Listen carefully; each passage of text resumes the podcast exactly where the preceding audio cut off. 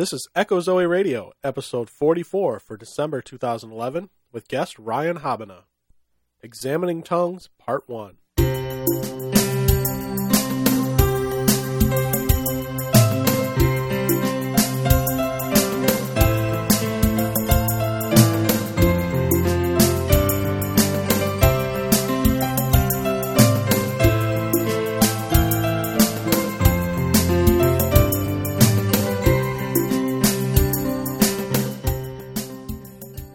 Welcome to Echo Zoe Radio. I'm your host, Andy Olson, proprietor of Echozoe.com. Thanks for listening. This is episode 44 for December 2011. My guest this episode is friend Ryan Habbena, who returns for his seventh episode with us. Ryan pastors Conquering King Fellowship Church in Eagan, Minnesota, is the director of Signet Ring Ministries, and author of three books and counting. Ryan is also a board member of Echo Zoe Ministries. The topic of our discussion is speaking in tongues, and is the first of two episodes on the topic.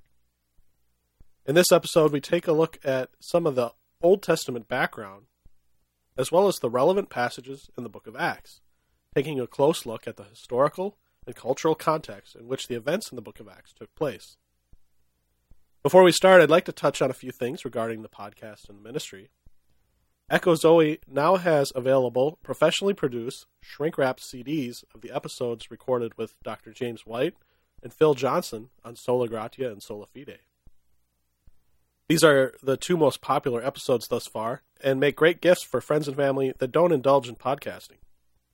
These are available at their respective pages on the site, which are echozoe.com slash 31 for James White and echozoe.com slash 37 for Phil Johnson you can also find both of them at echozoe.com slash store. Also new to the website is CD subscriptions, which are another great gift for those loved ones that don't do podcasting. A subscription gets them a CD of the latest episode every month, mailed directly to them. See echozoe.com slash store for details and subscription options. Be sure to check out the show notes for this interview at echozoe.com slash 44 for an outline of the discussion additional resources, and scriptures referenced.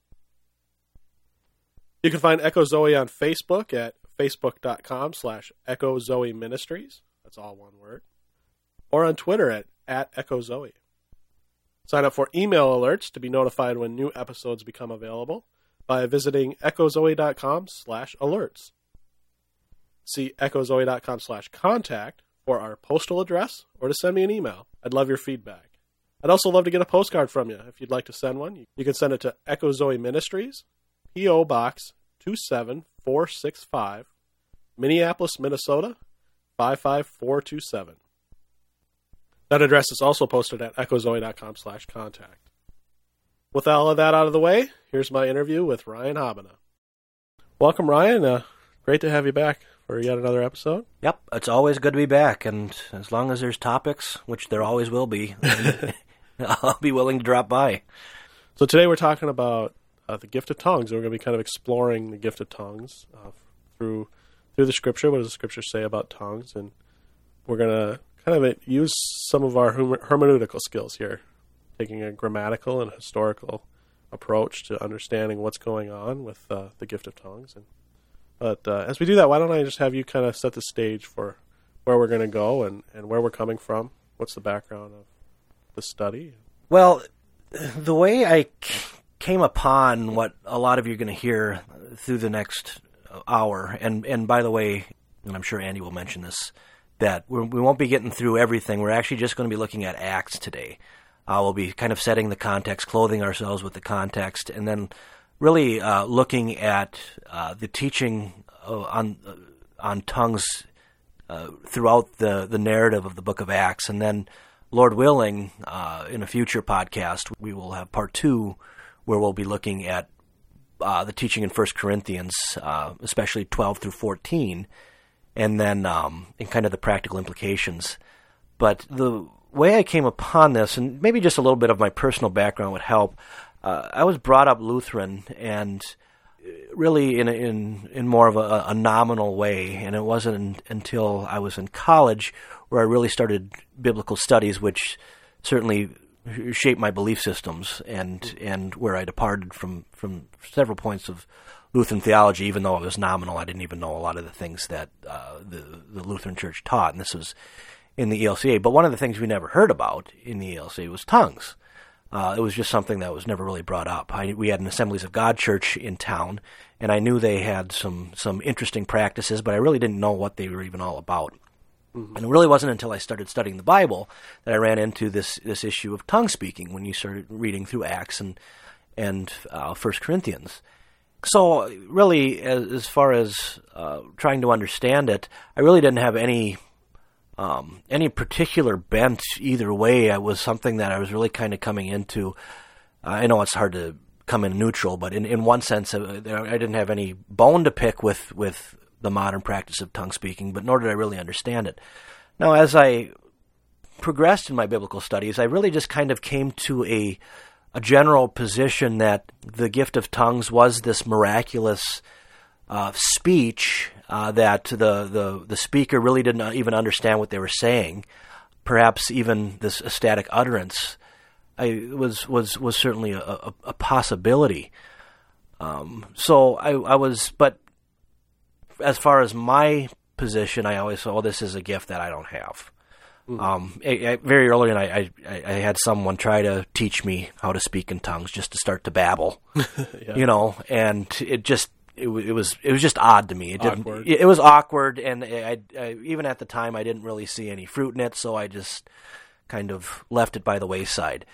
So I, my position really was uh, kind of the open but cautious position. I, I don't think it. I, I, never thought it was something that ceased because I, I, I saw cessationism as is not really exegetically viable, but nor did I see uh, babbling as something that was that was beneficial. Mm-hmm. So I was really more or less open but cautious about the whole thing, and uh, that was really kind of my my take. Now, over the last year, I really delved into uh, the issue of tongues because I was teaching a class at my uh, the church where I minister uh, at Conquering King. Uh, we our Wednesday night class, I went through a, a course called the Household of God, which was uh, the nature and function of the church, and one of them was on spiritual gifts. So at that time, it was like, okay, you know what? I know all the the passages what uh, where tongues are are brought up, but I really didn't really just uh, sink my teeth into them and and look at them through a, a, you know, a narrative perspective in Acts and even through a more of a contextual perspective in First Corinthians. So as I began my study, I really started to find there were certain historical aspects that aren't really brought to the equation of this whole debate on tongue speaking, as far as the biblical understanding of tongue speaking. And uh, as these kind of came to the forefront, there were possibilities that I found very uh, intriguing regarding a kind of a fresh, a refreshed understanding of what tongue speaking really was. So I kind of presented it as a uh, a at, in the class as oh this is something I find really interesting, and I find there's some really persuasive evidence here regarding maybe this is the best way to understand what tongues really were and another and and are.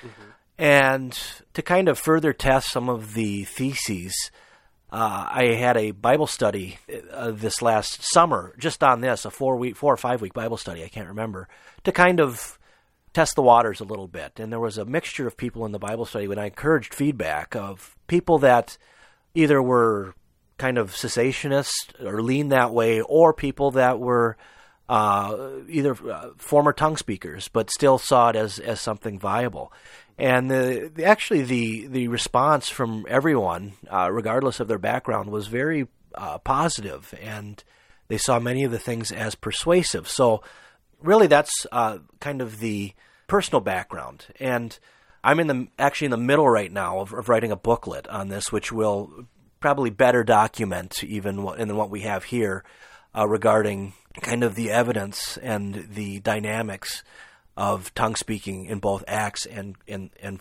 and First Corinthians. So that really is the the background right now, and I'm confident enough in the expedition now that I'm I, am i am obviously I'm going public with it. Right. Uh, as, as, just we're kind of starting here and um, Lord willing, this booklet will be completed and be available sometime within the next six months or so.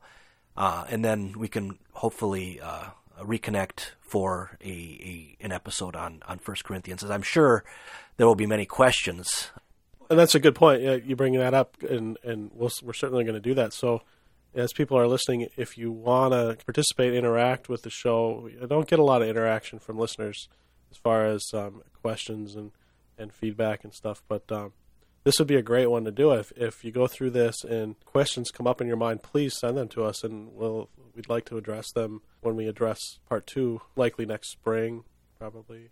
Yeah, even uh, you know questions or even objections or, or disagreements where you think this is something that is that I'm overlooking here. Um, yeah, as, anything, anything great, that great that, to have yeah, I, I appreciate so. that because uh, we should never be afraid of of, of, of truth, mm-hmm. and um, we should never think we we have a 100% corner on truth. We should always be willing to have our beliefs and our practices uh, held up to the the light of Scripture.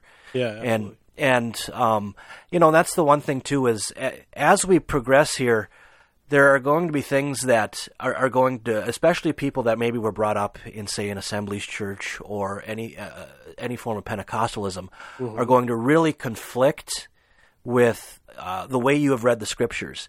And even myself, as I read through Acts and as I read through First Corinthians, it was difficult to take the mind out of what I had traditionally understood. Mm-hmm. And that really kind of gets back to what the, really the the thrust of this is is all biblical interpretation is, is so dependent upon context. Mm-hmm.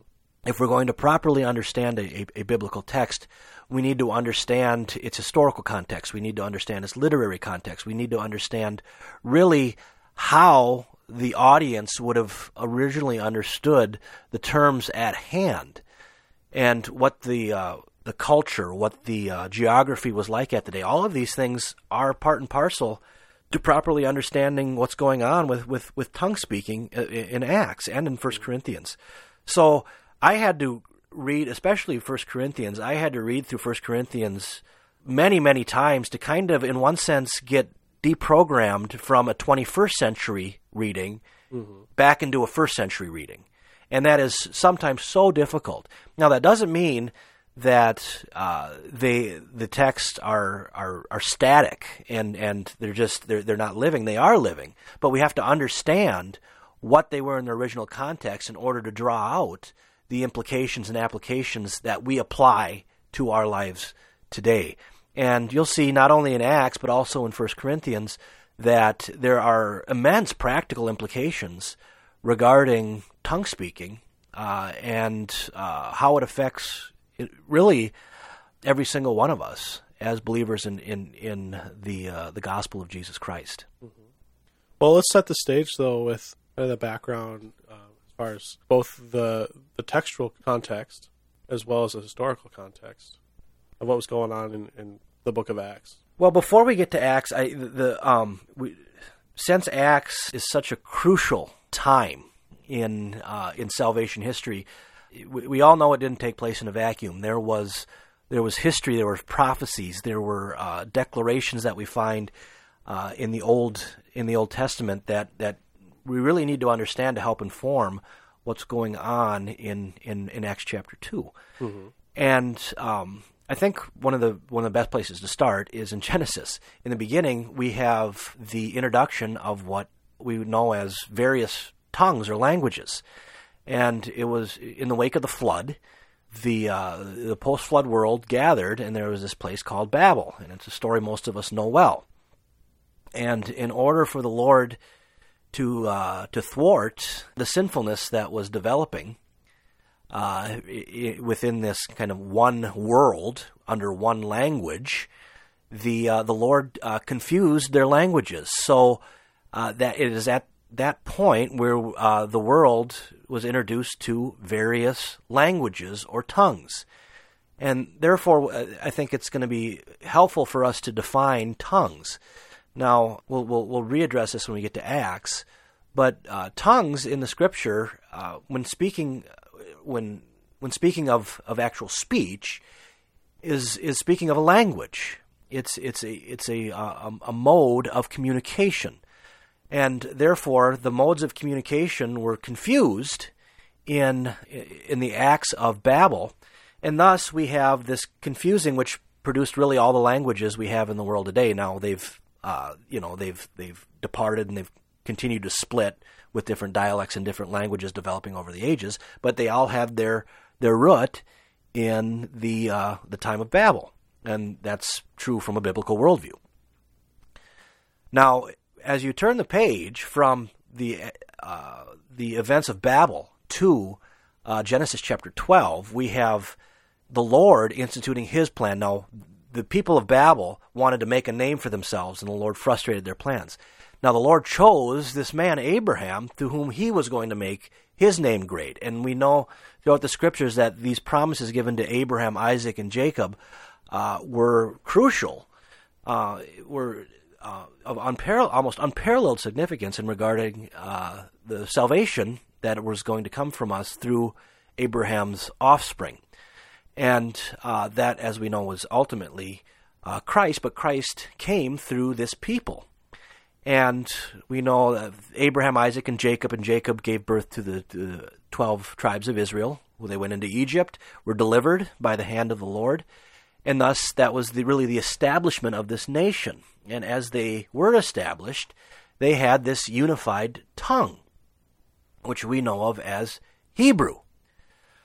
And it is through the tongue of Hebrew that we receive most of what we read in the Old Testament. Now, as we progress in the text, uh, there are a couple points uh, of, uh, in particular, Daniel uh, and Esther. We have uh, we have Aramaic, mm-hmm. but by and large, Hebrew was this tongue, and as the uh, the Hebrew culture and the Jewish culture and the culture of Israel developed, this really was seen as the holy tongue. This is the holy tongue of Hebrew. And so, at you know, right at around 600 BC, um, we have this holy tongue of Hebrew, and you have the nations around them, and they speak in a foreign tongue. Now, in the book of Isaiah, we're going to look at really two Old Testament passages in particular because in our text, when we look in Acts and when we look in 1 Corinthians next time, but there are two passages that are explicitly referenced in regards to tongue speaking. And uh, I would argue that both of them have implications for Acts and 1 Corinthians. But in Isaiah chapter 28, we read of this prophecy of judgment which is going to come upon Ephraim and upon Judah and Jerusalem. And at a, a point, we find that the Lord is going to speak to his people through a foreign tongue. And that is in uh, verses 11 and 12 of chapter 28. And, and we read, For by a people of strange lips and with a foreign tongue the Lord will speak to this people to whom he has said, This is rest, give rest to the weary, and this is re- repose, yet they would not hear.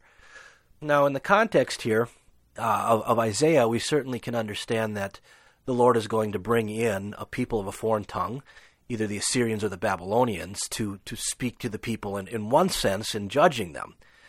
But throughout the scriptures, we see that ultimately there is a, a, fulfillment that is going to come at the time of uh, the uh, the initial proclamation of the gospel. But uh, Isaiah 28 is significant because that is one of the primary prophecies we have in regards to quote unquote tongues in the Old Testament. So uh, we want to help remember that because this will be something that comes up in both Acts and First Corinthians.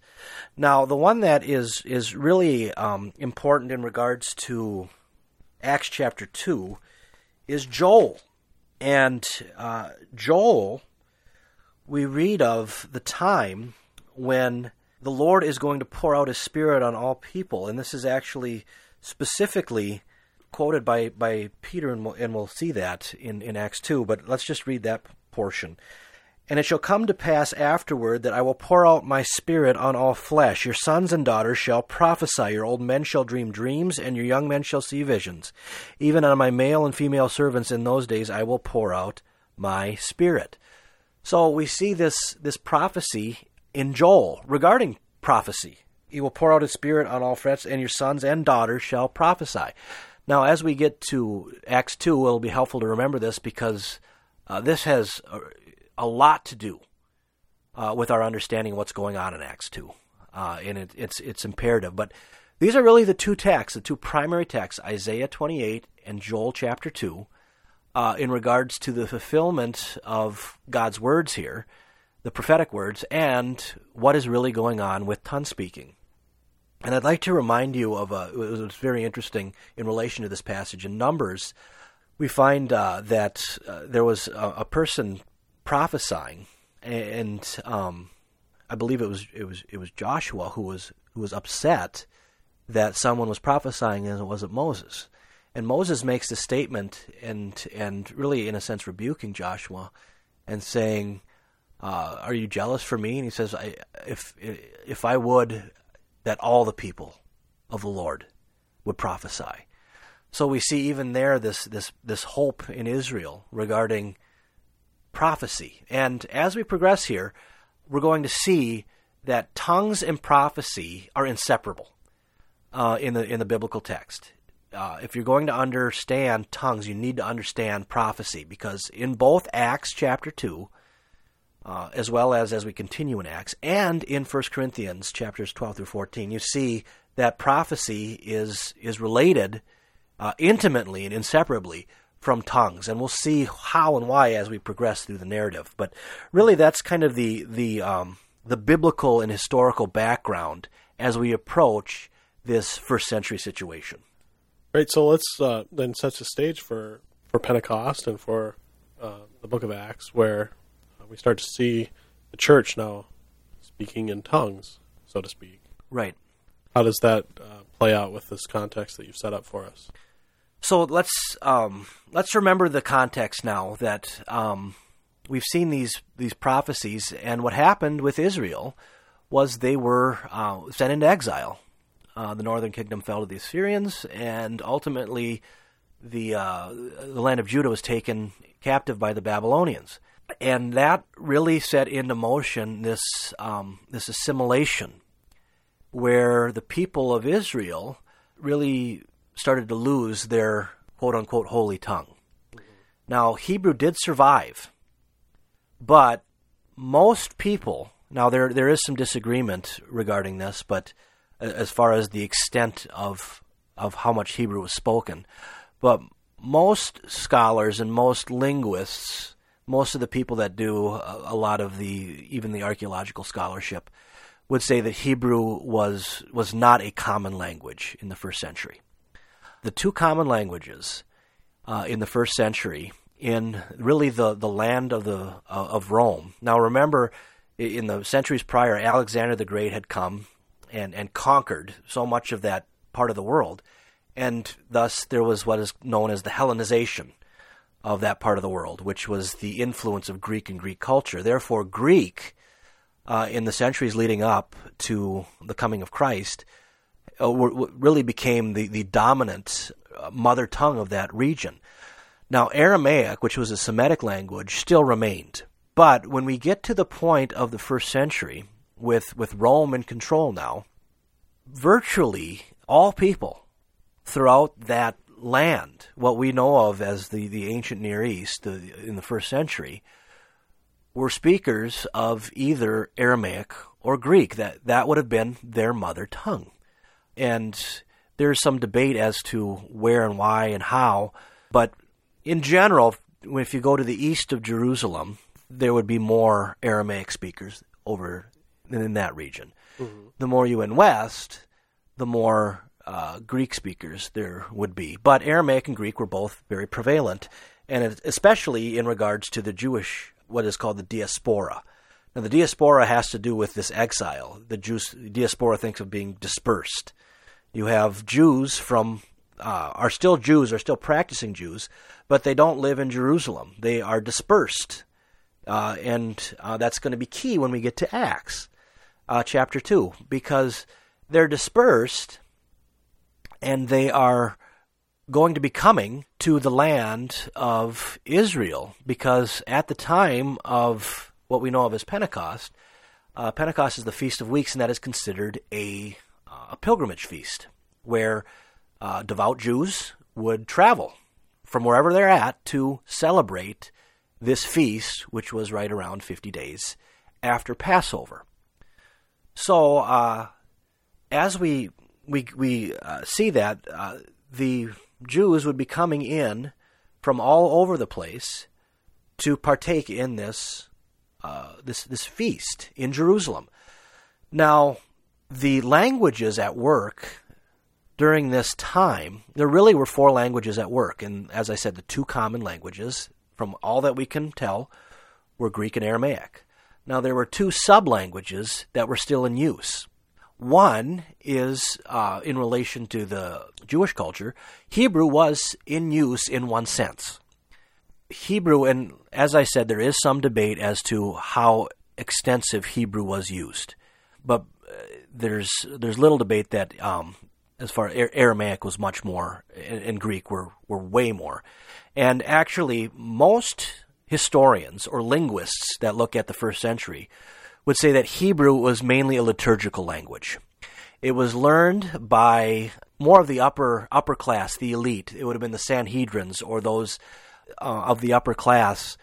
They were they would be taught. They would be they would be they would learn the the language of Hebrew. But the common people uh, did not know. Most of the common people, if not all of the common people, did not know uh, Hebrew. It was a lot like uh, Catholicism for many centuries.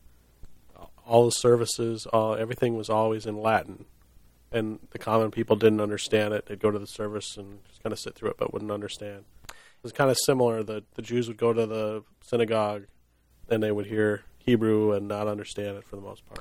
Exactly, I think that's a, a real good analogy. And we can see that up until six, uh, right around sixty-two, when uh, the Vatican ultimately decided to change it into the mother tongue of the people, the the the ma- the, the mass. Mm-hmm. Um, up until that point, yeah, it, everything was done in Latin because that was considered within Roman Catholicism the holy tongue.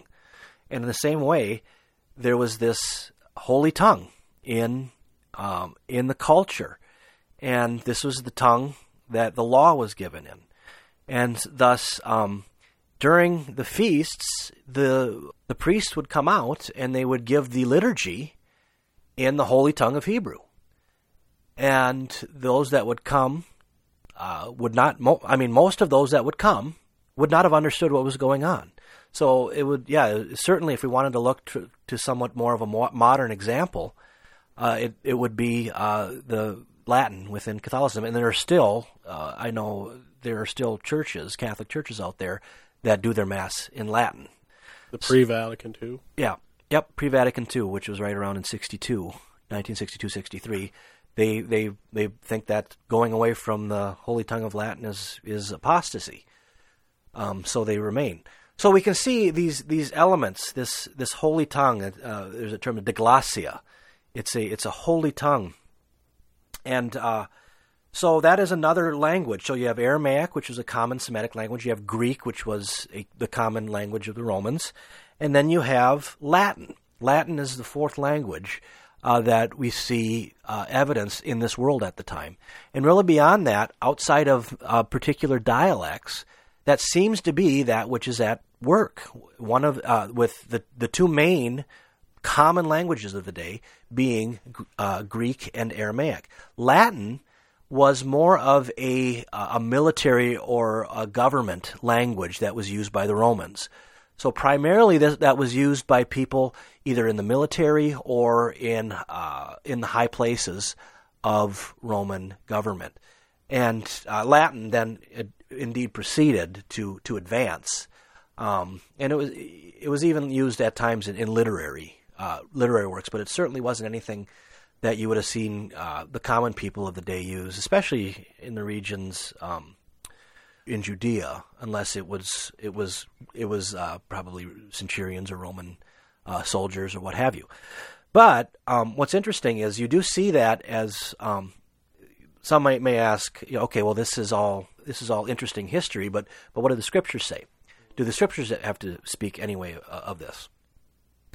Well, there are a couple couple things that I'd like to point out. First off, recall what the scriptures are written in. As we look at our New Testament, the New Testament is almost all written in Greek. Now, there are a couple of places where another language is used, and that is Aramaic. At times when, when Christ is speaking, like for instance, Talitha Kum, a little girl arise, that uh, is is is Aramaic.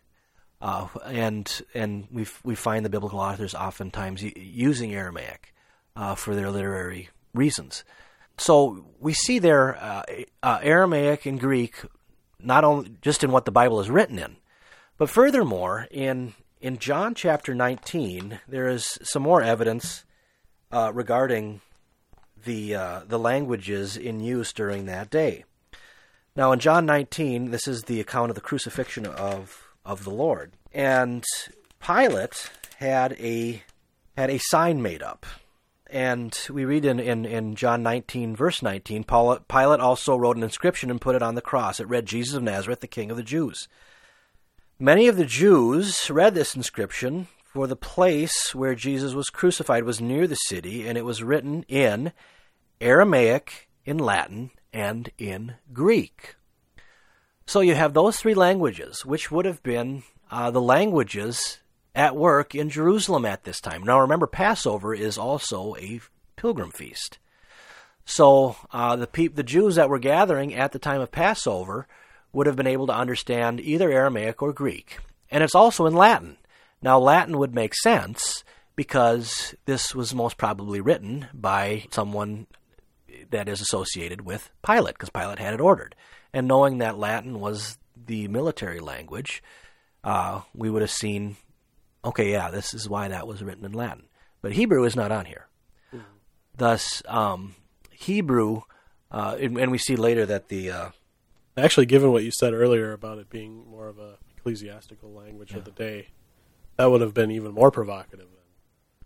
Sure. Oh, yeah, and, and you can even see that the, the chief priests were mad about it. Do not write the king of the Jews, but rather this right. man said, I'm the king of the Jews, and he's what I've written, I've written. So he didn't consult with them about this at all. Right. You know, it, this was, so again, biblically there, we see uh, with, with the, within John, where Jesus, which, which I think is in, in John is a, is kind of a beautiful irony. I don't think Pilate was was literally saying that. That was intended to shame both uh, probably the Jewish people as a whole, and, and, and certainly Christ. But uh, I think John, in his use of irony, it's, it's beautiful irony, as in, in all of in these different tongues, yep.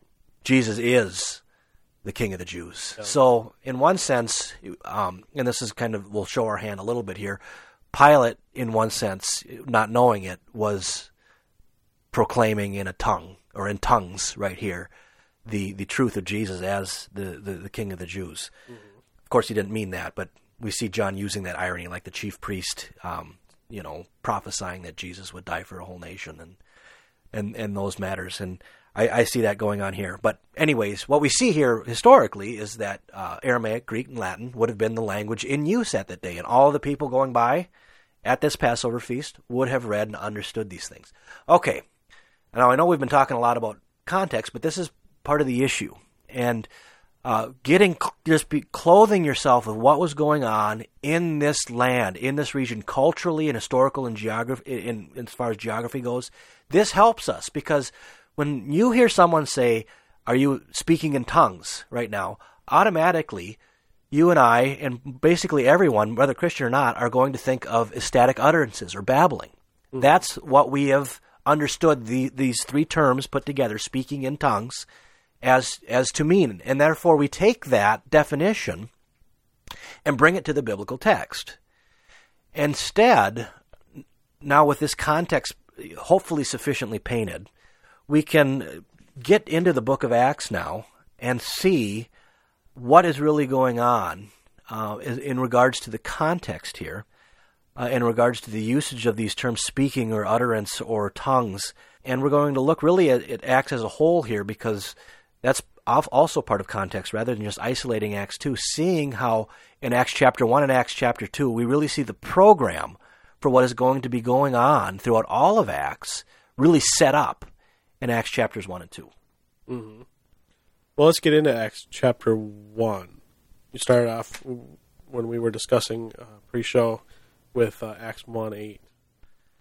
Yeah, and Luke is a, is a is a brilliant writer, and obviously any writer inspired by the Holy Spirit is by definition brilliant. But uh, we we see at the beginning of Acts that Jesus has uh, called his his disciples to the Mount of Olives, and he, he, he instructs them to to to go and and wait. He tells them to go and wait, and he's going to. Uh, in in chapter in, in, chapter one verse eight, we see that we, we read that Jesus says, "But you, this is speaking of his disciples, will receive power when the Holy Spirit has come upon you, and you will be my witnesses in Jerusalem, in all Judea and Samaria, and to the end of the earth." And that statement by our Lord is is so important to understand Acts because this is what Acts is all about. Acts is all about the advancement of the message of the king, and we're going to see it start in Jerusalem, we're going to see it advance to Samaria, and then we're going to see it stretch even to the uttermost places of the earth, which in this text is Rome, and obviously as we look in history, we see that it's it's continued to advance to the utter ends of the earth. So that's so important that we understand this. So Jesus ascends, and then the angels in white robes say, Men of Galilee, why do you stand looking into heaven? Now, what's interesting here is they're referred to as men of Galilee, and oftentimes we just kind of overlook that and think, hmm, you know, oh, that's just how they're referred to. But I think something significant is here because in referring to Galilee is referring back to a prophecy in Isaiah, which says, which declares in the land of Galilee they are going to uh, people are going to see a great light. Thus, this this promise of this Davidic king is going to be seen in Galilee. So these men of Galilee are the ones who saw this great light. They've just watched him ascend into heaven, and now they are going to be his witnesses. So that now brings us. So we're remember at this time we're in between Passover and Pentecost, two two feasts that are important. Passover being where Jesus was was crucified as the Lamb of God that takes away the sin of the world. He is now raised and ascended. And now this next feast is at hand, and that is the feast of Pentecost. Now let's let's let's pick up in Acts 2 here. Mm-hmm. When the day of Pentecost arrived, they were all together in one place, that is, the disciples. And they, there suddenly came a sound from, from heaven, a sound like a mighty rushing wind, and it filled the entire house where they were sitting. And divided tongues as of fire appeared to them and rested on each one of them, and they were all filled with the Holy Spirit and began to speak in other tongues as the Spirit gave them utterance. Okay, now it is extremely important for us now to read this in its not only historical context, but also paying attention to the words here because oftentimes we just gloss over these words, and sometimes there are Greek words that don't adequately communicate what needs to be communicated. And that sometimes that's on the translators, and sometimes it's it's it's on us to to do our due diligence to look into it. But first, they were gathered on this. Okay, so the feast has come, Pentecost. Now, the we read that these divided tongues came, and this so this probably these were uh, were tongues of fire and so they looked they looked like tongues, and they were tongues of fire, which I I think is intended to represent that uh, they're going to go forth, and they're they're literally their tongues are going to be of fire, and we know that fire is is, something that both purifies and judges, mm-hmm. and so it, this is a, a, visible sign of what these men, uh, what what all of these, uh, and actually men and women, at this time are going to be undertaking in the book of Acts. So, remembering this is Pentecost. So, this is a, a pilgrim feast. So, the, uh, the, the dispersed Jews, the, the ones that are, are devoted, have come to Jerusalem again. Mm-hmm. Uh, they were these, these men were probably there in uh, most most of them were there at the time of uh, Passover. So we have Pentecost here, and again, this was the time where the priests would come out, the high priests would come out, and they would um, proclaim. They would do their liturgies. Uh, but it was done in the holy tongue of Hebrew. And thus, we see this band of Galileans have the Holy Spirit poured out on them, and they begin to speak in other tongues. Now, first, speak here is, uh, and this uh, a common word for speak uh, in in the scriptures. The Greek word is alalio, and that's a very general word. And I think we, we need to be careful when we uh, when we read particular words in context to see what they are looking to convey. Now, in this context, I think to speak is to not just uh, an ability to speak in a language they never knew, but to proclaim. Remember, the context is that they were going to be witnesses. And before, uh, many of these men were, were cowards. They did not have the boldness to stand up for Christ. Remember at the Passover when Christ was, arre- uh, was arrested, they fled uh, Peter in particular. And now we're going to see a reversal with Peter. We're going to see that him who was once timid and fearful was going to become bold. So to speak in other tongues, to proclaim in other tongues, it's significant here because other tongues. Now, tongues here is uh, is glossa, and glossa, as far as a, t- a tongue goes, it, that's a general word as well. It could mean a literal tongue. But when it's used in regards to speech, it, it, uh, it almost always is speaking of language. And throughout the scriptures, it's always a known language. It's something that people understand. Uh, and I would I would argue it's the same case in 1 Corinthians 14, where that's where some people want to say there's an exception, but I don't believe that's the case. So we see uh, they began to speak. And again, as we look at this, if we're looking at our tw- with our 20th, 21st century understanding of what we have thought speaking tongues is, we think of a, of a house full of people just babbling. But I think the purpose here is that they began. They began to proclaim. Remember, they were told to go and wait. It was at this point where they began to proclaim this message of boldness. And they were doing it in other tongues. And I think the other tongues here is in relation to they weren't doing it in the holy tongue of Hebrew. And remember our, our Isaiah 28 passage. From other tongues I'm going to speak to this people, and they're not going to listen. So we have Peter, who probably there's a, there's a possibility that that, that the, those from Galilee spoke both Aramaic and Greek. There's a very very strong possibility because that's in the northern regions where there were a lot more Gentiles, a lot more Greek speakers, so they may have needed to be bilingual.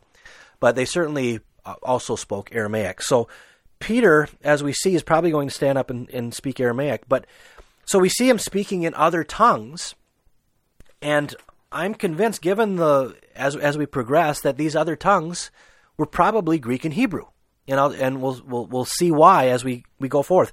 But what is what is Greek and Aramaic? Oh, yes, thank you. Greek and Aramaic, mm-hmm. not Hebrew, and that's the point. It's not Hebrew. And um, another point here is, in other tongues, as the Spirit gave them utterance. People often think of that as, oh well, the Spirit is enabling them to speak in a language that they have not ever learned. And again, you and I were talking before the before, kind of the pre-show and it's it's not that God doesn't have the ability to do this. He does. Right. God, he's a worker of, of, miracles and wonders, and, and that which we read in the scriptures, the, the, the, healing of the lame, the healing of the, the blind, all that we see in both the, the scriptures and in Acts, all those things literally took place. But the, the, the miracle that's going on in this text is the equipping of these unlearned common folk to boldly announce the terms of the gospel and to prophesy.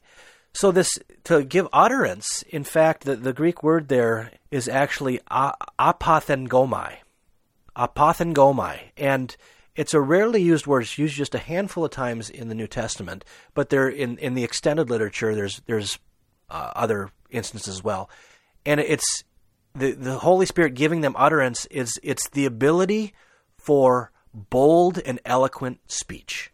That is what that term. So the Spirit gave them the ability for bold and eloquent, learned speech.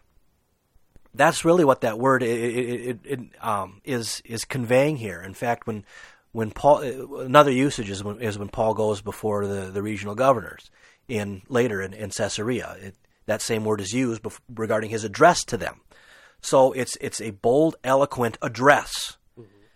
And by fishermen and common men. by fishermen and common men. Yes, and and we'll see we'll see evidence of this through Acts as we read in Acts two uh, and Acts chapter four. We'll see that the Pharisees were upset. The the, the Sanhedrin was upset because uh, these men were uh, uh, were standing up and, and teaching, which was their job. Right. Uh, and the uh, uh, so they were again, as you said, they were they were they were kind of getting into someone else's territory here. But the the issue here is regarding that they were prophesying.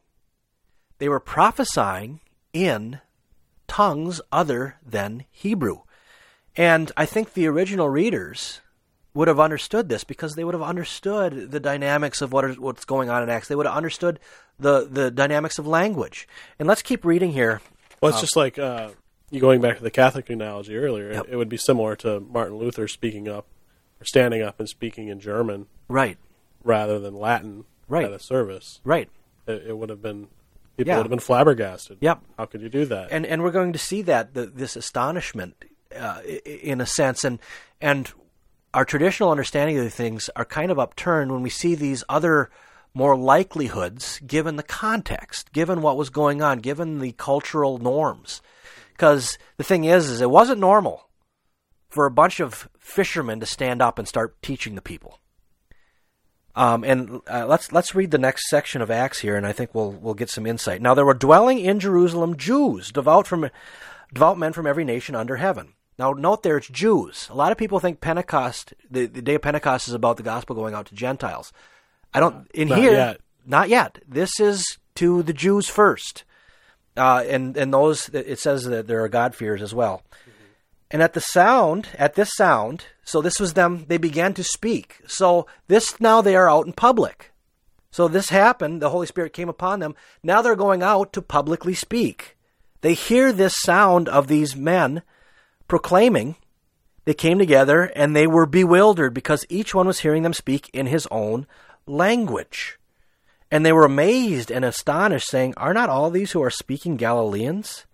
And, and how is, well, let's stop there all not so they recognize that are not all these Galileans. So first they're they're they're they're hearing this in their own uh, native tongue, and there's another there's another uh, word used, just dialectos, which uh, we don't want to make too much out of a, a distinct. Actually, some people do because they think there's two things going on here, but I think it's just they're saying it's it's another word to emphasize. We're hearing the these they're saying things in our own uh, native languages, not what we expect to hear and, and be taught in when we come to the temple in Jerusalem. And as we see throughout Acts 2 and 3 and 4, this happened in and around the temple. So they, they, they're like, we hear them in proclaiming in our native language, not Hebrew. And they says, are not all these who are speaking Galileans? Galileans thinking, well, who are these men? These uh, there were probably outward indicators that these men were Galileans, uh, and they were fish they were fishermen from up in Galilee, and so really this is odd. These these commoners are getting up and boldly proclaiming, and let, let's keep reading. He says, and how is it that we hear now? The how is it there isn't isn't necessarily speaking of um, how is it that these people are speaking this way? It's more of a question of, and, if you do a study in this this the Greek construction here, how is it? In what way? It's it's it's it's a, just a question. What's like what's going going on on? What's going on? And, and how is it that we? What's going on? How is it that we hear each of us in his own native language? Parthians and Medes and Elamites and residents of Mesopotamia, Judea and Cappadocia, Pontus and Asia, Phrygia and Pamphylia, Egypt and the parts of Libya belonging to Cyrene, visitors from Rome, both Jews and proselytes, Cretans and Arabians. We hear them telling in our own tongues the mighty works of God. And all were amazed and perplexed, saying to one another, What does this mean? So again, there is a violation of a very of a norm, of a cultural norm. The the priest came out and gave the liturgy, and if there was teaching to be done, perhaps they would do it. these Galileans, these commoners stand up and do it. And um, now, a mistake people make is they read this and the list of nations and they think, oh, well, these are all the different languages. You know, Parthians, Medes, Elamites, residents of Mesopotamia. Um, it's not saying that they were speaking in Parthian or speaking in uh, in uh, Libyan. No, it's it's saying these are where they were from. So people from all the, the dispersed Jews were gathered back here to Jerusalem, and in either in all of these, in, in everything that I've read, all of these lands, it was either Aramaic or Greek. So the list is almost like a, in a modern and contemporary context would be like saying, are they not Minnesotans and Californians right. and New Yorkers? Yeah, or if you wanted to put two languages into the equation, as we said before, uh, Canada. Mm-hmm. You know, in Canada, you have you have all the provinces, but you have really two uh, native tongues right. in Canada, and that is uh, English and French. So um, again, yeah, when you when you think of Canada and, and actually the region around there, it's really quite small. Uh, when you when you when, if you look at all of these mm-hmm. nations, it's not that this is scattered throughout the whole world. No, this is really more of a compact, you know, a compact region in the ancient Near East. So it, it certainly, if you want to take the United States, as we have people from, uh, you know, from, from Minnesota, from Wisconsin, from Missouri, you know, to gather in one place. Mm-hmm. Um, we, we that, that, again, that's a mistake that even I made reading this, thinking that all these people spoke, everyone here spoke a different language. No, they would have been able to communicate. And again, going back to um, Passover and what Pilate hung, that you know the Jews that were gathered were able to read either Aramaic or Greek, and read what was going on there. So um, we have the disciples getting up and, and, and, and speaking. Now, what do we read now? This, others were asking, what does this mean? What's going on? And uh, others mocked and said they were they're filled with, with new wine. And so that's the accusation that they're drunk. Now, again, I've, you know, misread that when when I thought this was just you know babbling or ecstatic utterances or, or them speaking in a language that most people didn't understand, as oh well, since they're talking in another language, it's. But if if everybody's from a different language, um, they they were they were drunk because that would have been the, the, the case. You would have heard a bunch of people speaking in, in all sorts of different languages that you wouldn't recognize. And, and and let's just think of what happens when someone's drunk, when someone drinks too much alcohol they lose their inhibitions. Now, someone standing up in the temple or in the temple area and boldly announcing the glories of God, the mighty works of God, and that's actually, we see here, they heard. They understood. We hear them in our own language, and they understood. They were telling in our own native languages, in our tongues, the mighty works of God. So they're hearing prophecy, and let's define prophecy a little bit, and um, let's get into the next uh, the next section, and that will really, I think, help illuminate some of these things. But Peter, standing with the eleven, lifted up his voice and addressed them. Now, again, he's addressing them.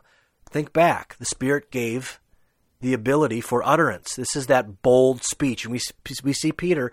Who better to show this transformation than Peter? mm-hmm. than what we saw at Pentecost. The bumbling guy, the, cowering, just I don't know him. Now filled with the Holy Spirit, standing up and saying, "Men of Judea and all who dwell in Jerusalem, let this be known to you, and give ear to my words." For these people are not drunk, as you suppose, but since it is only the third hour of the day. But this is what was uttered through the prophet Joel. Now, it's so this is that Joel text we read. Now let's see what so Peter here is going to explain what's going on. And again, I think our modern language obscures, our modern understandings obscure, and we miss the forest through the trees. It's right in front of us. Peter tells us what's going on here. In the last days it shall be, God declares, I will pour out my spirit on all flesh, and your sons and daughters shall prophesy. Your young men shall see visions, your old men shall dream dreams, and even on my male servants and female servants, in those days I will pour out my spirit, and they shall prophesy. So Peter says what's going on here is this fulfillment of Joel, that the Holy Spirit's going to be poured out, and the point of Joel is it's not just going to be poured out on the prophets of Israel or those who are of high standing, or remember the Holy Spirit was poured out on kings. He says, even the ones that are considered lowly, your servants, both male and female, are going to have the Spirit poured out on them. And what's going to be the result? They will prophesy. So, what's going on is, and we see that perfectly with the example of the Galileans. God didn't pour a Spirit out upon the Sanhedrin, who were the elite and the ones that were, were bowed to in Jerusalem. He poured it out on these lowly Galileans. Peter says it. This is what's going on. This is what's fulfilled. They're not drunk. Bold speech has been given through the Holy Spirit, and they're declaring the mighty works of God. That's what's going on. There's no mention here of of miraculously learning a new language or um, or, or, or, anything like that. It's that they were filled with the Holy Spirit and they boldly, pre- really, they boldly preached the gospel. And therefore, um, I would encourage uh, anyone who listens to this to go through the book of Acts and read the speeches in Acts. That, I am convinced, is prophecy. This the, the speaking of God's mighty works. And as we see throughout Acts, this was done in strange tongues, not the holy tongue of Hebrew. Now, um, let's let's let's move on to uh, to chapter four because we're going to see further evidence of what we've been going on. Now, again, the crowd thinks they're they're they're drunk because they're they know they're doing things that's going to get them into trouble. And what happens when people get drunk? They do things that get them into trouble. Mm-hmm. Uh, sometimes having, uh, you know, no inhibit, you know, a lot of times having no inhibition is not a good thing. but here we see the Holy Spirit removed their fear, their inhibitions of getting up and, and proclaiming and we, we read just the first part of Peter's address there, and we saw that was bold utterance. And that's what they were hearing. They were hearing this in their own native language. Now, um, there was a healing, and they were speaking again uh, in 4, 4 1. They, he, Peter just gives uh, another powerful proclamation. We read the beginning of 4, and as they were speaking the people to the people, the priests and the captain of the temple and the Sadducees came upon them, greatly annoyed because they were teaching the people and proclaiming in Jesus the resurrection of the dead. So they were greatly annoyed that they were teaching the people. Now, the Sad- I think the Sadducees are, no- are noted there because they didn't, uh, believe, in the they didn't believe in the resurrection. Exactly. But they're annoyed. Mm-hmm. This is our turf. They're greatly annoyed that these Galileans are teaching the people. And they arrested them. So the, they were, the people knew they would probably get in trouble for this, and they did. But their boldness was there. And we see Peter stand up then again, remembering that he cowered. We see on the next day their rulers and elders and scribes gathered together with Annas the high priest and Caiaphas and John and Alexander and all who were of the high priestly family. And when they had set them in their nest, they inquired, By what power or what name do you do this? And then Peter, again, note, filled with the Holy Spirit, said to them, Rulers of the people and elders, if we are being examined today concerning a good deed done to a crippled man, by what means this man has been healed, let it be known to all of you and to all the people of Israel by, that by the name of Jesus of Nazareth, whom you crucified, whom God raised from the dead, by him this man is standing before you well. Again, bold utterance by the Holy Spirit. To the Sanhedrin, he's prophesying again. Remember, again, going back to Isaiah 28, by a strange tongue I will speak to this people. And Peter probably is speaking to them in Aramaic.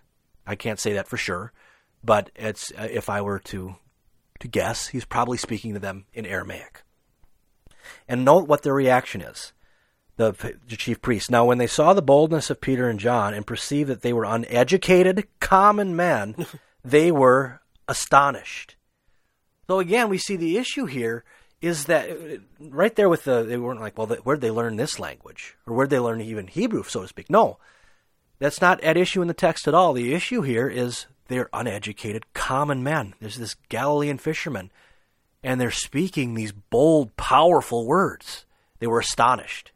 So again we see that all of these things within the context just make so much sense now. Now as we we see them threatened again and and actually in, in in verse four we see there's threats again, and we find in in chapter thirty one or rather verse thirty one something that sounds almost exactly like what we read in in Acts 2. Uh, and when they had prayed, the place in which they were gathered was shaken, and they were all filled with the Holy Spirit, and what? Continued to speak the word of God with all boldness. So it's almost like we have a parallel passage there. That the Holy Spirit is coming upon them, and the issue is they're speaking the word of God with boldness. Now, the, now you have a couple other instances, and then you have uh, Stephen. Now, remember the issue of, of, of tongues, and again, our, our, again, one of the we've looked at Joel now. We see the, where Joel fits in, but also this Isaiah passage, Isaiah twenty-eight, these foreign tongues. Now, Peter proclaimed to the to the Pharisees and the Sadducees and the high priests in uh, most probably an Aramaic tongue. Now, Stephen was someone that was uh, was chosen because uh, it, it seemed like he in chapter six we see that there was a complaint by the Hellenists who were Greek speaking Jews and they were saying that they were getting uh, neglected. So these seven men were chosen, and one of them was Stephen. And it says right there, it says right there, Stephen was full of faith and of the Holy Spirit. Now, the Word of God continued to increase, and then Stephen was doing wonders and signs, and some of those who belonged to the a synagogue, and were probably again Hellenistic here, being Greek speakers, stirred up problems with Stephen. Now, uh, Stephen, they uh, again they couldn't. Um, it says in, in verse ten they could not withstand the wisdom and the spirit which was with which he was speaking, so they could not come against his his bold utterance and wise sayings, and um, they stirred up the people and they brought him to the council. Now, many of us are familiar with with Stephen's speech before the council, but again, look what we've read so far. It's the, proclaiming the mighty acts of God and prophesying in boldness. That's what we see when the Spirit comes upon these people. Now, Peter was probably speaking Aramaic. In the context we read Stephen here within uh, the Hellenistic groups, he was probably speaking in Greek. So we see the two main tongues at work in the ancient world go to these ones who were entrusted with the holy tongue of Hebrew and the Lord speaks to them in Aramaic and Greek in these other tongues. Mm-hmm. And remember what it said? Still, they will not listen. Right. And what happened with Stephen? Uh, he didn't even get to the chance to tell them to repent. He he just convicted them. He gave the testimony against them, and they pulled him out uh, to the east uh, and and stoned him to death.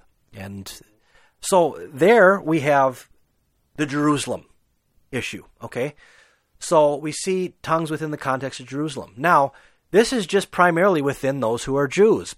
Uh, within Judaism or, or the Jewish realm, there was uh, Greek speaking and, and, and, and your Aramaics and Hebrew speaking Jews. Let's let's hit chapter ten and and, and chapter nineteen because those are really the only other sure. points that we see that we see in in the book of Acts where tongues is brought up. Now in in in Acts chapter 10, uh, Peter is up near Caesarea. Now, Caesarea is, is, is north, so the gospel's reaching this ends of the earth. And Caesarea was a port town. And there was uh, a lot of there was a big military presence, and there was this man named Cornelius who was was one who feared God, and through several miraculous aspects, Peter was in Joppa and was brought to Caesarea, and Peter preaches to them and let's read what we uh, what we read of. Um, let's read when when Peter preaches the good news to them. While Peter was still saying these things, this is in Acts ten forty four. While while Peter was still saying these things, the Holy Spirit fell on all who heard the word. And the believers from among the circumcised who had come with Peter were amazed because the gift of the Holy Spirit was poured out even on the Gentiles. For they were hearing them speaking in tongues and extolling God. So again, we hear them, sp- again, you read that speaking in tongues, and automatically your mind just think of ecstatic utterances. Ecstatic utterances and, and babbling. But the Holy Spirit was poured out upon them. And let's remember what we've read so far when the Holy Spirit's poured out. They began to announce, extolling God, glorifying God, and doing it in tongues. Now let's remember what we've learned about tongues so far. It, it seems that, uh, I, I think the best reading is that this is this, there was announced in Aramaic and Greek. And now it's reaching farther north, and the gospel has been proclaimed to the primary Hebrew speakers and they've rejected it. Mm-hmm. Now you go to this Roman centurion. Remember what we learned about the centurions? They probably spoke Latin. uh, and they were surely Greek speakers. So the circumcised he- hear them again. Here, it's not that they were just babbling; they were understanding them. They understand. They heard them extolling God. So they were understanding the Greek speakers in there, and they probably there may have been other things that they weren't understanding, but someone may have been in- interpreting to them. So the, within this Cornelius's household, there would have been those in, in the Roman guard who would have proclaimed in probably one of their most natural tongues, which would have been Latin. And so the t- again, the proclamation of the gospel is going forth in in Acts. So now we see it going to the Gentiles, and they are speaking in tongues. And let's remember that they are proclaiming God's mighty acts in a language other than Hebrew. I think that's the best way to read that in Acts. Now we get to uh, the, the last place we read of this in Acts is in Acts chapter 19. And it happened that while Apollos was at Corinth, Paul passed through the inland country and came to Ephesus. Now, Ephesus, uh, this is me speaking, Ephesus is, is a, even, even farther north. And it was, um, again, a, a, a, a, city that was a hotbed, a, a multilingual hotbed, as is Corinth. So Paul comes up to these people and, and says, Do you receive the Holy Spirit when you believe? And they said, No, we have not even heard that there is a Holy Spirit. And he said, Into what were you baptized? And he said, Into John's baptism. And Paul said, John baptized with a baptism of repentance, telling people to believe in the one who was to come after him, that is Jesus. On hearing this, they were baptized in the name of the Lord Jesus. And when Paul had laid his hands on them, the Holy Spirit came upon them, and they began speaking in tongues and prophesying. There were about twelve men in all. Okay, the issue here is again, we read these things. Paul lays his hands on them and they start speaking in tongues. We think of, of these 12 men just start babbling. And we know from Paul's writing that he wouldn't allow that. Because when, when there's a gathering, uh, one, one or two speaks at a time. Right. One is to be an orderly. So this wasn't that they all just started, and it, it was, it was chaos. No. Remembering here, they began to proclaim. These people uh, were, um, were followers of Apollos but here they they heard the, the gospel from, from Christ and the Holy Spirit came upon them. And what happened? They began to proclaim. Uh, now, in this text, I always just, a lot of times I just stop reading and try to figure out, okay, what's going on here? But again, notice there were 12 men here, which it seems like, okay, these were Paul disciples for this region here. And they began to proclaim. And remembering that Ephesus was a, a, a fairly, um, you know, multilingual city, and also that these people followed Apollos and were interested in John. They may have this probably was a, a mix of, of, of of maybe people that spoke Aramaic and Greek. Uh, now let's read the next two verses, and we'll see what the what what happened here. Remember, Paul laid his hands on them, which is oftentimes a uh, a, a, visible sign of a uh, inauguration into a ministry. So I think these, in one sense, were Paul's partners in proclaiming the gospel in this region. And as we, um, so they began to proclaim, because they're equipped by the Holy Spirit to do this now, to boldly announce. Let's read the next three verses, and now that makes so much more sense. And they entered the, and he entered the synagogue, and for three months boldly spoke boldly, reasoning and persuading them about the kingdom of God. But when some of them become stubborn and continued in unbelief, speaking evil of the way before the congregation, he withdrew from them and took the disciples with him, reasoning daily in the hall of Tyrannus. And this continued for two years, so that all the residents of Asia heard the word of the Lord, both Jews and Greeks. It just it, it fits so well, knowing what we've known so far through Acts, and that um, these people came. They began to proclaim in various languages, and that enabled all those in that region, whether they're Jew or Greek, regardless of what they spoke, to hear the word of God. And uh, you see, there there are other things in Acts that that demonstrate this, but ultimately at the end of Acts, um, oftentimes I read Acts and I thought when we got to the you get to the end, it's like boy that stopped fast. Did we did we forget to have the epilogue or the conclusion? but knowing as I've studied Acts really more in depth over this last year and seeing kind of this thread of proclamation and bold speaking, how that is really what's going on with the Spirit the the last verses of Acts make total sense. Again, let's remember that program. Acts uh, one eight uh, one chapter eight or chapter one verse eight. You will be my witnesses in Jerusalem, Samaria, and to the ends of the earth. And we find Paul in Rome at the end. Remember, we've seen in Jerusalem the proclamation, witnesses. We've seen Peter, John, Stephen. Then we see Peter going up to Caesarea, which is north in the even in the realm of Samaria, and we see other places in Samaria where they're speaking. Yep. Then we have that the, the last two verses of Acts, speaking of Paul. Actually, let's read the last three, 28 through 30, or through 31. Therefore, let it be known to you that the sal- this salvation of God has been sent to the Gentiles. They will listen. He lived there two whole years at his own expense and welcomed all who came, who came to him, proclaiming the kingdom of God and teaching about the Lord Jesus Christ with all boldness and without hindrance. So he spoke, proclaimed the kingdom of God and about Jesus with all boldness. And notice what he even said. And I, I, I just noticed this here. Again, as you start to construct this context and know the biblical background, the Old Testament background, you start to see things. Notice he says uh, it's going to the Gentiles. They will listen. What was it said to the the house of, of, of Judah in, in Isaiah 28? Uh-huh. They won't listen. They're going to speak in other tongues, and they won't listen. Here, they will listen. So, again, all, of these points I, I, find very, um, as you look through the, the original context, I find very persuasive. Now, again, as as we read through this, especially that we haven't touched even on uh, First Corinthians, I'm sure there's so many questions. Of what about this? What about this? What about this? As there should be. If there's a paradigm shift, oftentimes there's there, there's all, all, sorts of questions, and um, but I I really think this there there is compelling evidence here that by and large um, we have misunderstood the foundation of tongues. Mm-hmm. And just let me uh, go ahead and then let me, I, I, want to make one final thing before we wrap. Sure. Well, yeah, I was just going to summarize it uh, as we've gone through Acts. We haven't uh, we haven't disproven or discredited any kind of gift of tongues. Right. We've just shown that, or you've, you've shown, I should say, that in the book of Acts itself, there's nothing that requires that there's some kind of supernatural speech going on over and above the boldness. Right that there's there's nothing that says that there's another language that the speaker doesn't understand that's being spoken in the book of Acts. Right. There are other supernatural things going on. Right. It's just that all of a sudden Peter understood Thai and started right. speaking it, or didn't, didn't understand it, just started speaking in, in, in, in, in some Oriental language or something like that. It's sure. just not going on here. And that's the thing is, is all of a sudden when you start looking at this, um, and you ask questions like the typical questions like, have tongues ceased?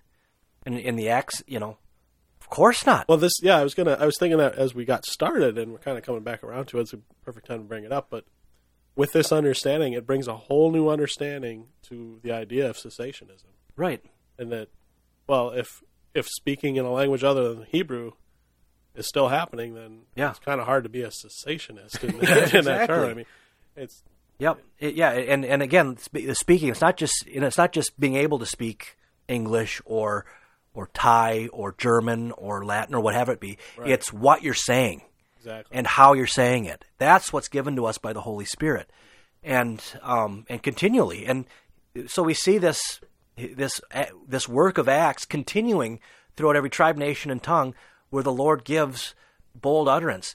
And let me let me just give you an example. You remember a, a couple months ago, and I, and I confess I don't know uh, where this has gone. In fact, because I haven't heard, it's probably still status quo. But in Iran, there was this uh, Christian pastor that was going to be executed. Right. Um, and he was brought before a council and uh, reading his testimony before them, where he's saying, "You want me to repent?" They want him to repent and return to Islam says you want in, in, in reading this i'm paraphrasing here you want me to repent and return to uh, that which is is not of god eh, um, you know to the god that which is is is not true and and and, and he, he, was even bolder than that and he says that i cannot do and it, again that's right along with what you see in acts is that right. bold utterance standing up for the gospel that is continuing through in a foreign tongue yeah. and um, I, I think there's really exciting things. Now, when we get into First Corinthians, it, there's a it, there's there's there's relationship because we're going to see Paul bring up First or Isaiah 28 specifically. He's going to quote it, but there is a whole new context here because this has to do with a, a multilingual congregation and how we are called to deal with that. And so, is there a gift of tongue speaking? If you're speaking in uh, if you're proclaiming the, the, the, powerful work of God with your tongue um, in, a, in a language other than Hebrew, then in the accents, you're, you're a tongue speaker. and a tongue proclaimer. well, we are quickly running out of time, but uh, thanks for, for coming in. And I, this is just fascinating to me. I, I really appreciate the work you put into to, to digging into this and that. And but uh, I'd like to let you wrap up and close with any parting thoughts. Well, yeah, I, uh, I'm I'm really excited about this. I, I think it's the reason why I, I I'm excited about it is because of where this understanding places its focus. Mm-hmm. Its focus is on the proclamation of the gospel of Jesus of Nazareth, back where it belongs, where it, where it always was, and where it should be. And uh, we're still doing that which we see in Acts. And um, you know, certainly the Lord still extends His hand to heal and, and to work wonders, and I, you know, as He sees fit. Um, but this, what, what is front and center in the book of Acts, is that to which all, all point, and that's the message of the gospel, which saves people from sin. And that's, um, I would encourage the, those who have listened to, to, um, to sit down and read Acts, because all of a sudden you just start seeing things that you never saw before, and things just really start to come alive in a way that is is, is honoring rather than uh, when you sit back and, and just say, "Boy, what what does that mean?" Yeah, and, and how does this relate to me as a 21st century believer?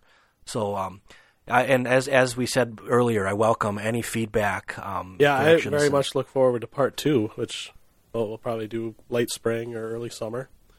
Any questions, comments, uh, please direct them to echozoe.com slash contact. Uh, love to hear it. We'll we'll compile them and put them together, and then uh, add them into our, our follow up. But uh, I look forward to that. Wonderful. Thanks for having me again. Thank Andy. you. That wraps up episode 44. Thanks again for listening. Remember to check out echozoe.com slash 44 for show notes, including an outline of what you just heard, as well as scriptures referenced and additional resources. I want to thank all those people who helped to make for a great 2011 for Echo Zoe and Echo Zoe Ministries.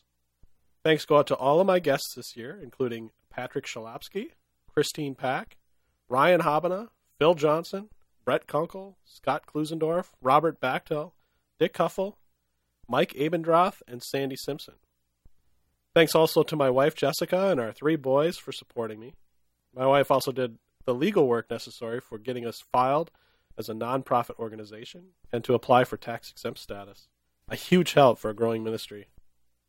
Thanks also to all of you, the listeners of Echo Zoe Radio. I count it an enormous privilege to be a part of your lives once a month as we discuss theological issues. Above all, I thank the Lord for counting me among his elect and for giving me the opportunity to produce a show that I pray brings him glory.